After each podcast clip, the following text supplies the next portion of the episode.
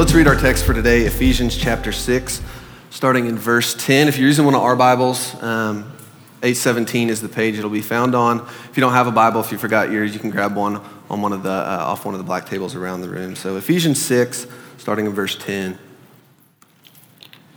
Finally, so Paul's getting ready to wrap up here. I know y'all are probably thinking the same thing too. Finally, be strong in the Lord and in his mighty power. Be strong in the Lord and in his mighty power. Put on the full armor of God so that you can take your stand against the devil's schemes. For our struggle is not against flesh and blood, but against the rulers, against the authorities, against the powers of this dark world, and against the spiritual forces of evil in the heavenly realms. So, the devil, spiritual warfare, that's where we're headed today. I don't know if any of y'all came prepared, um, read this text beforehand, like come ready to just like be filled with all of the knowledge because I am an absolute expert on this topic. Just kidding. Um, I come in here this morning just uh, in all honesty, um, someone who is very much learning this week uh, under this, the authority and the weight of this text. And so I don't come in here proclaiming be able to give you the depth and the realities of what Paul is talking about here in Ephesians 6. Honestly, at times this week, I was kind of overwhelmed with the mystery and complexity of, what Paul is talking about. And when they received this letter, uh, it, you know, at this time, this church in Ephesus, there wouldn't have been much like discussion on whether this was a valid part of the letter. You know, is this, is this really going on? And honestly, in a lot of modern places today, places like Africa and Latin America and Asia, it's not a question to be discussed of whether if this is a reality. But there's no way in the next 30 minutes that I can really unpack what, what all of this means and what all the implications are for our lives. And so I'm not going to answer all my questions, and I'm certainly not going to answer all of your questions. But what I want us to do is just to create a sense of understanding, just a sense of awareness for this reality of the battle that we're actually in. So if, if we get to the end of today and we just have this newfound awareness of what's going on around us, it's going to be a success because next week, uh, Douglas is going to look at this armor part of the text. It's this next piece of the text where it says, okay, so here's the battle how do we armor ourselves for this battle? So next week we're looking at that, but I want us to just at least understand first. And this is why we split it up into a couple different weeks because you have to first understand the battle that you're getting ready to enter into before you understand how to equip and armor yourself uh, in, defense.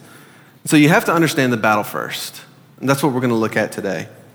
And so I just want you to think with me for a second if you were inviting someone to come play baseball with you say, hey, you know, since so many of us just play baseball on a regular basis, and imagine uh, you're inviting a friend to come play baseball with you. Hey, we're playing baseball on Saturday. Um, the thing is, they've never played it before. They don't know any of the rules. They don't know what equipment to bring. So basically, most of America. Um, and they show up. They go to a sporting goods store. They buy a hockey stick. They buy a hockey puck, and they show up to play baseball. And this is what they bring a hockey mask, a hockey stick, a hockey puck. This would not really make a whole lot of sense, would it? And so often I think just we as believers, for those of you in this room who are Christians, I think we're so unaware of the battle that we don't even know what to show up with, to fight, to win. And so today we're just going to look hey, this is the reality of the battle that we're, that we're looking at. And the way that we're going to kind of break down this text this morning is by looking at three things. So if you take notes, this is kind of where you start. Um, we're going to look at three things. One is going to be the struggle. We're going to look at the struggle. Two, we're going to look at the schemes. And three, we're going to look at the strength. So the struggle, the schemes, and the strength. I love when it works out that way. Three S's. And so as we look at the struggle, um, we're going to answer the question of who. Okay, who is our struggle against? As we look at the schemes, we're going to answer the question okay, what, what? What are the schemes? What do they actually look like? And third, as we look at the strength, we're going to remind ourselves of where our source of strength comes from, who our source of strength is. So, number one, the struggle, verse 12. Verse 12, it says that our struggle is not against flesh and blood, but against the rulers and against the authorities and against the powers of this dark world and against the spiritual forces of evil in the heavenly realms. So, the devil and his demons, to sum it up. Who is our struggle against? The devil, the enemy, Satan. Now, I, I want to just note here that Paul isn't saying we don't struggle or wrestle with flesh and blood. He's not saying that evil doesn't take on flesh and blood form. Because we know that Paul, he has struggled with people imprisoning him, he struggled with people stoning him and flogging him. Paul has dealt with flesh and blood evil, right?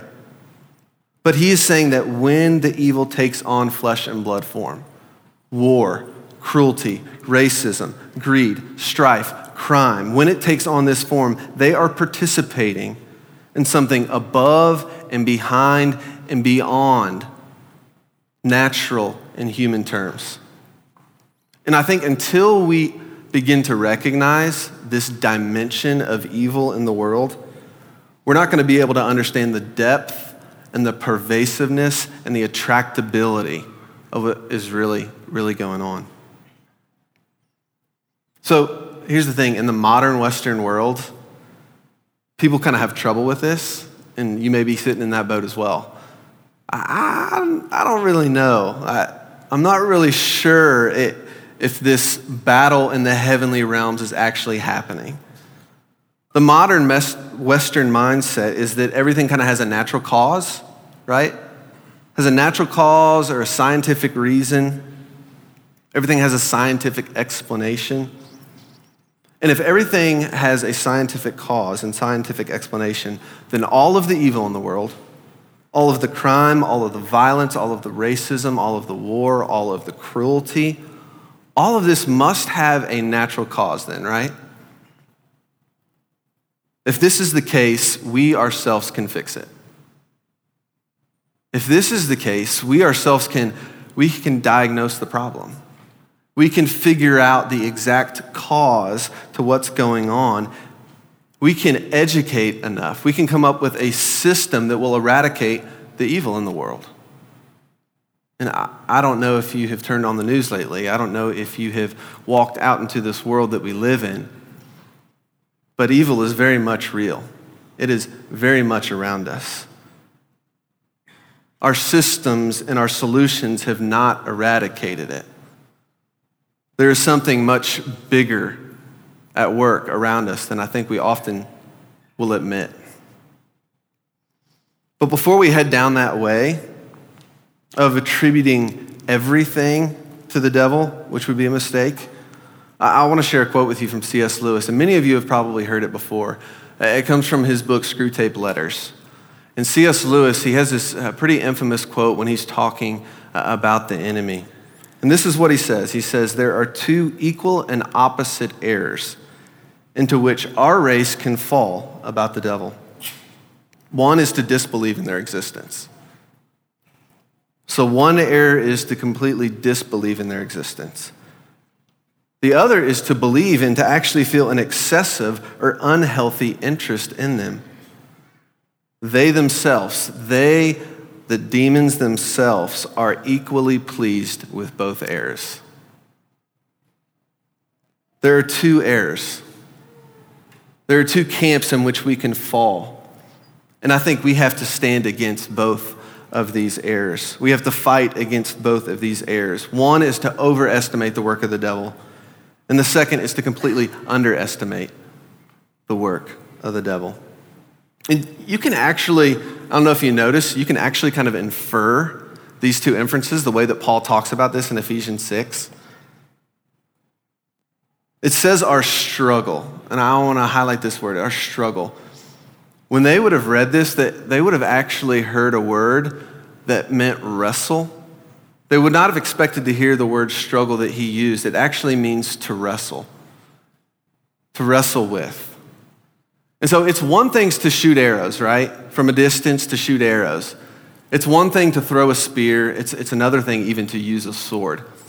But to wrestle like with your bare hands on the ground, to wrestle with your bare hands on the ground with somebody, this, in the context of war, is the, the most life and death moment.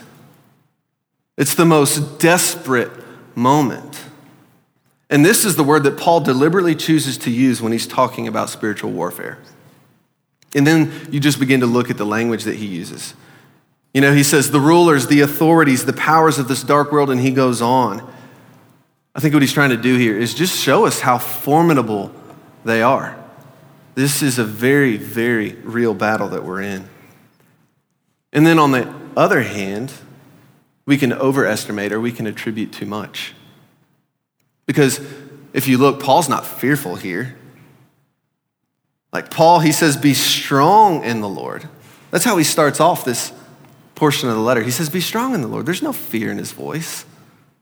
In verse 13, and we'll, we'll read it next week, he actually goes on later to say, he says, You will stand. He doesn't say, Oh, hey, you have a chance of standing. Oh, hey, you might stand. He says, No, you will stand. So don't, don't overestimate. And why are both of these bad?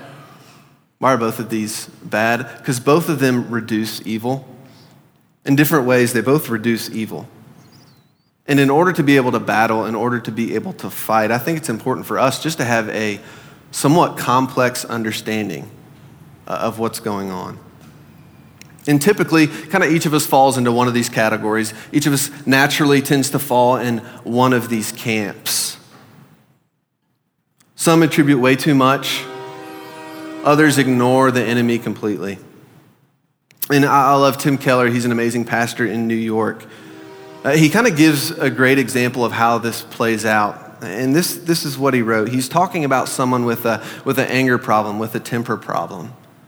And this is, this is what he says. He says, Oh, well, some might say, Oh, someone with an anger problem, someone with a temper, it's the devil. We have to do something about it. It's the devil. And Keller goes on to say, He says, Well, wait a minute. What about the way they were raised? What about the bad psychology in them from family dynamics? What about the physiology? What, what if there's a chemical imbalance going on? Hey, what if it's a moral issue? What, what if they haven't forgiven someone and there's bitterness stored up in their heart?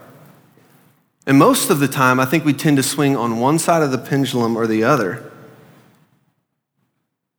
It's all the devil, or on the other hand, we don't believe or see where he's at work at all. And the reality is, most of the time, both of these are at work. And I think we have to understand this we have to kind of hold this balance in a healthy way in order to actually be able to fight, to stand against the schemes. So, number one, the struggle, who it's against. Number two, schemes, the devil's schemes. So, we know who we're fighting, but what are we fighting? Like, what are we actually fighting? We have to understand the tactics and we will be better to kind of understand the tactics, the schemes, if we actually look at these two words individually. If we look at devil as we look at scheme and we kind of break these words down, uh, we'll kind of get a better understanding of, of how, the, how the enemy actually works. So look at this first word, devil. There's two words typically used uh, to describe uh, the devil uh, in, in, in the scripture. And this word right here is the most common, most commonly used word. It's actually the word diabolos. And diabolos, by definition, when you look at this word, it means to lie and to slander. That's what it means to lie and to slander. The second word is schemes. So you look at this word schemes, and it actually means methods. So think about schemes, you think about methods. And what I want you to notice is that's actually plural.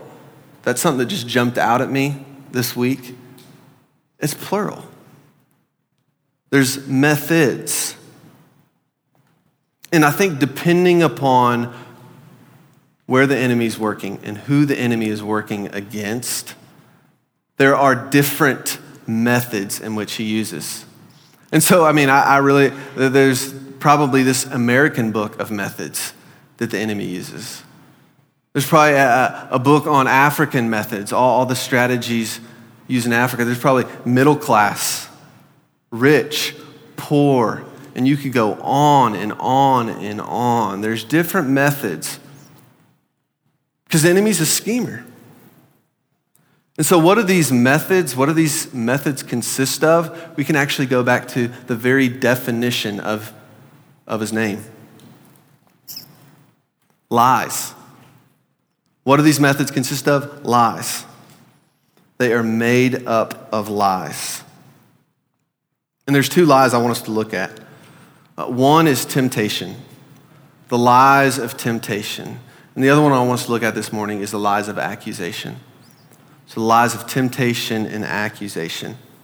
And if you didn't believe in, in this realm of, of warfare before, I think as we begin to unpack these two sets of lies, I think you're going to begin to realize um, really what's going on around us.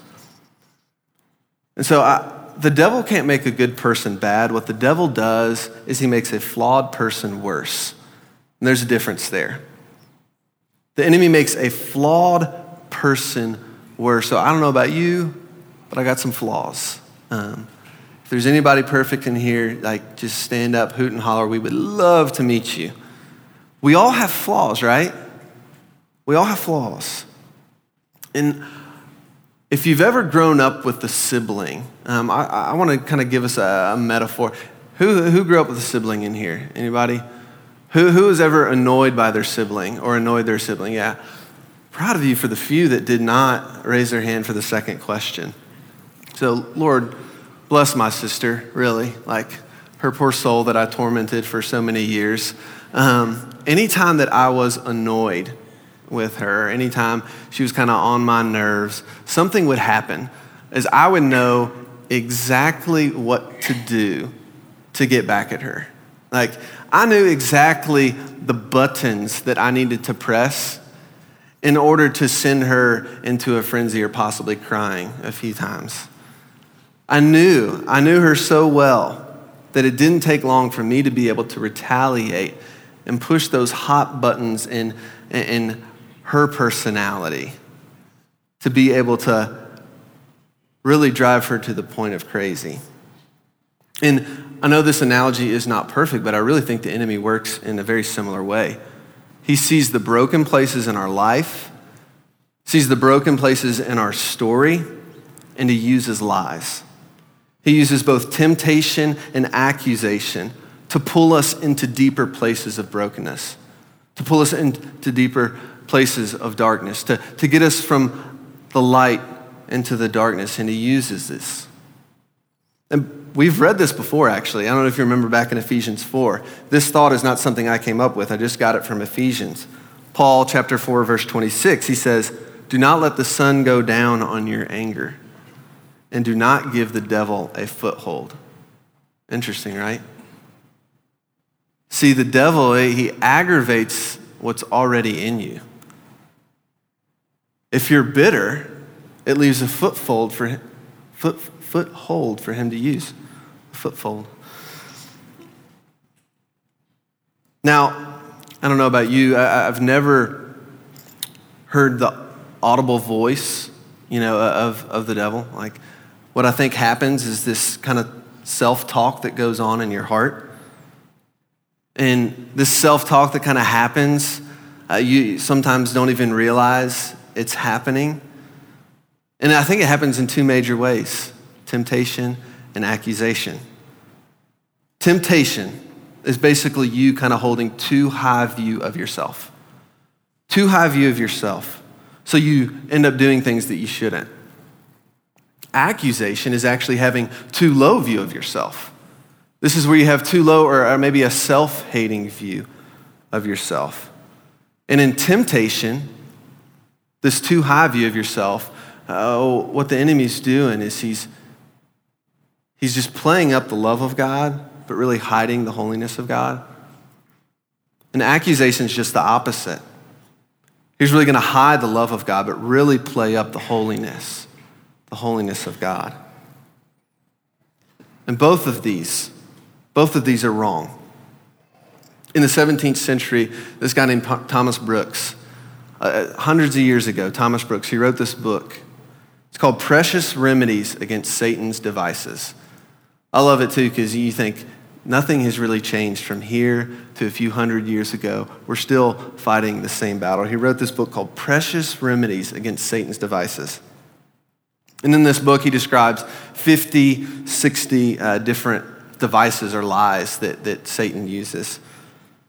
And Keller, uh, who I mentioned before, he actually took a lot of this old language and he updated it kind of for our modern uh, culture and, and context.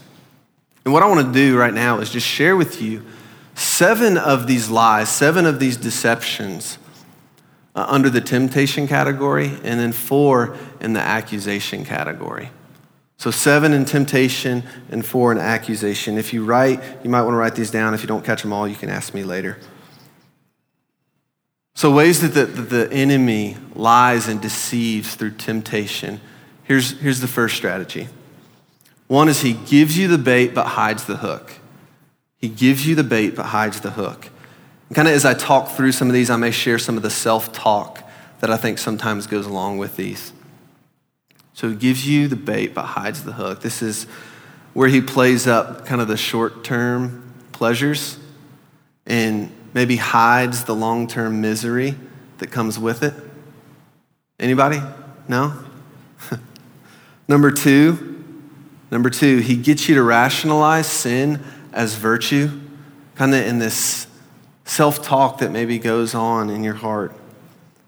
So I'm not really that greedy. I'm just thrifty. I'm not really that nosy, or I'm not really that gossipy. I'm just a concerned person. I'm not really an alcoholic, I'm just social. It's number two. Number three is by showing you the sins of others and using comparison. Showing you the sins of others and using comparison.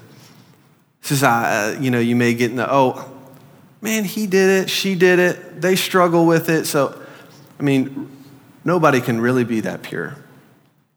Or on the opposite end, well, I don't struggle with that like that person does.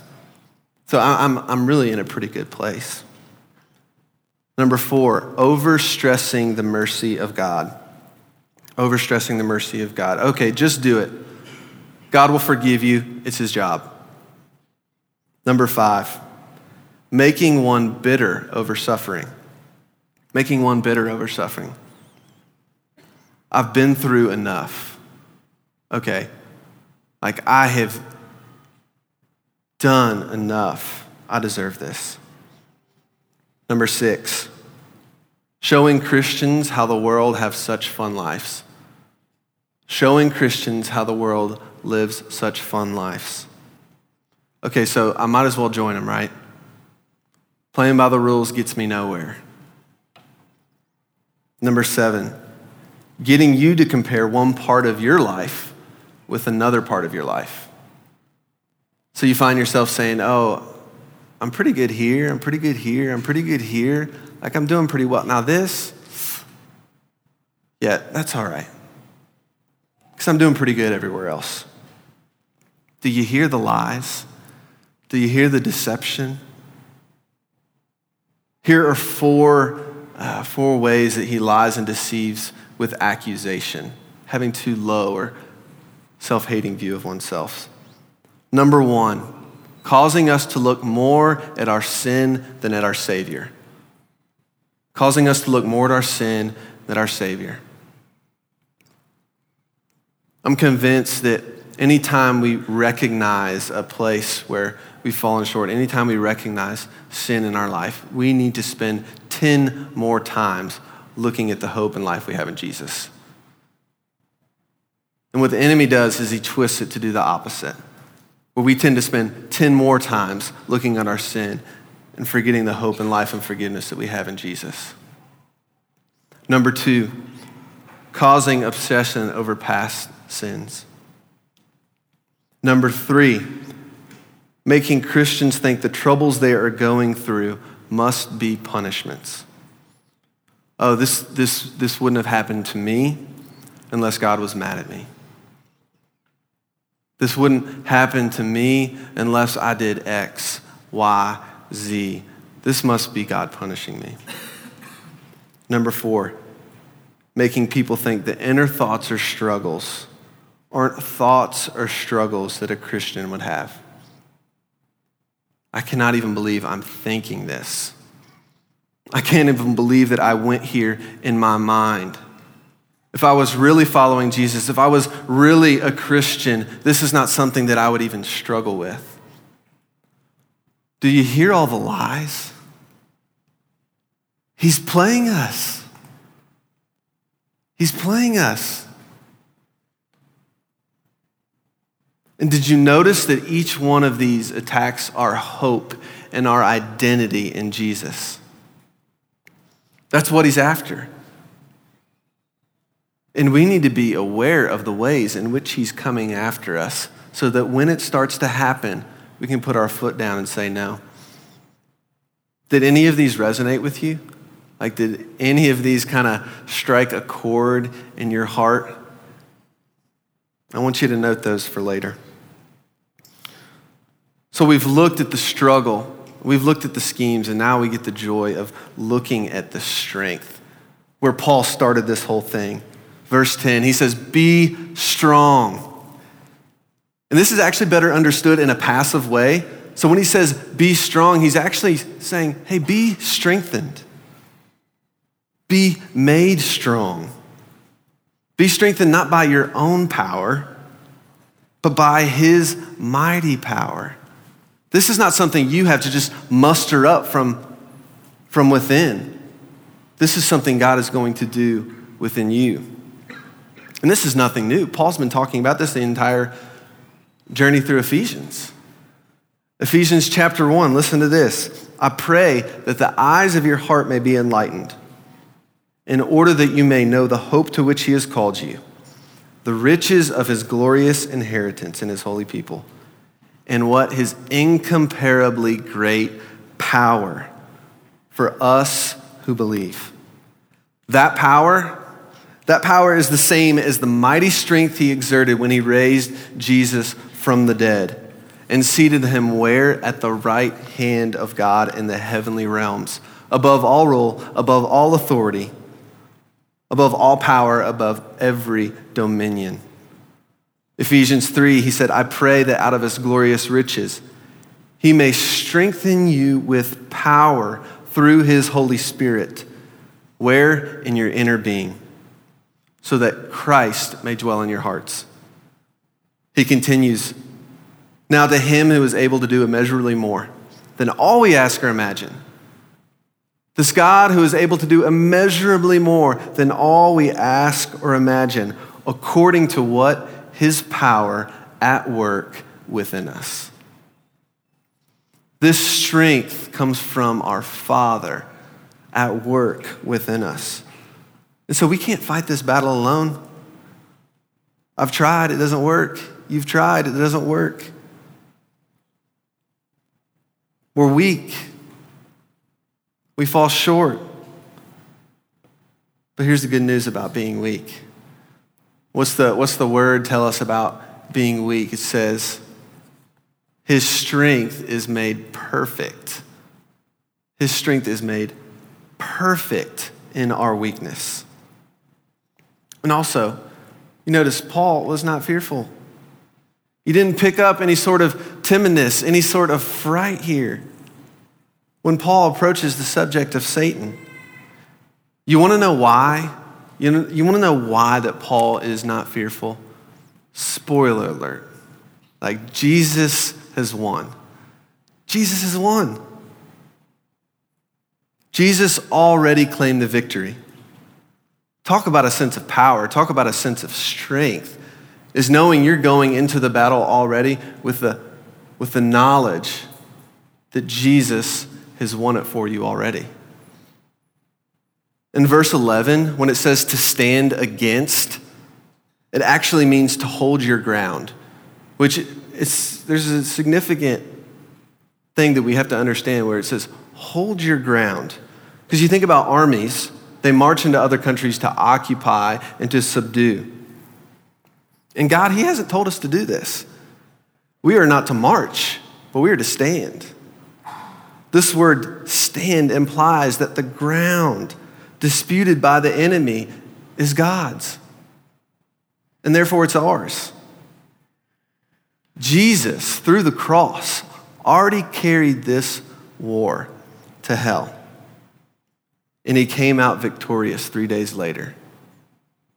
By the resurrection, God proclaimed through his Son, victor over the whole realm of darkness. And the ground Christ has won, that ground that he won, he's given it to us. Remember Ephesians 2 6, it says, We are seated with Christ in the heavenly realms. We do not need to fight to obtain it. In the person of Christ, God has already conquered. He has given us victory to hold on to. Within the sphere of Christ, the enemy's defeat is already fact. And the church has been put here to keep him defeated. So today, we do not fight for victory, but we fight from a place of victory. We do not battle in order to win, but because in Christ we have already won. Amen? It's, it's with this reality that we can stand against the schemes and the lies of Satan. Because here's the thing you can only fight lies with truth. You can only fight lies with truth. And next week, we're really going to unpack this, this armor in which we get to stand with. But, but this week, what I want to invite us to do is we're, get, we're getting ready to take communion. In communion, it's a very significant time um, just in, in, in our worship together. Communion is where we go and we grab the bread and we grab the cup. And in this moment, we, we are sitting around the person of Jesus the one that we have victory in, the one that we need not have fear for the real battle going on around us. But as, as, we, as we commune with Jesus and one another this morning, I want to invite you just to kind of uh, self reflect uh, with maybe the people around you. I want you to kind of self reflect upon uh, maybe way I kind of put it earlier was those, those, those hot button places uh, that you know that the enemy tends to come after you. Uh, what were those lies that resonated in your heart? What were those accusations that you tend to believe? What are the ways that the enemy specifically comes after you? Because here's the thing when we fight those lies with truth, we begin to live in greater freedom. And that's what Jesus died for us to live into. Life's full of freedom, not fear. So, what I want to invite you to do is uh, just get vulnerable with one another. Um, share, share the places that uh, you re- realize, hey, this is the way that the enemy uh, comes after comes after me. For some of you, you may not be able to share that, and you say, I just even recognized for the first time the lies that the enemy has been feeding me. So, what I want to do is, I just want to invite you to stand. I'm going to pray over us, just inviting the Spirit of God Spirit of God to reveal and to take us into freedom in Jesus.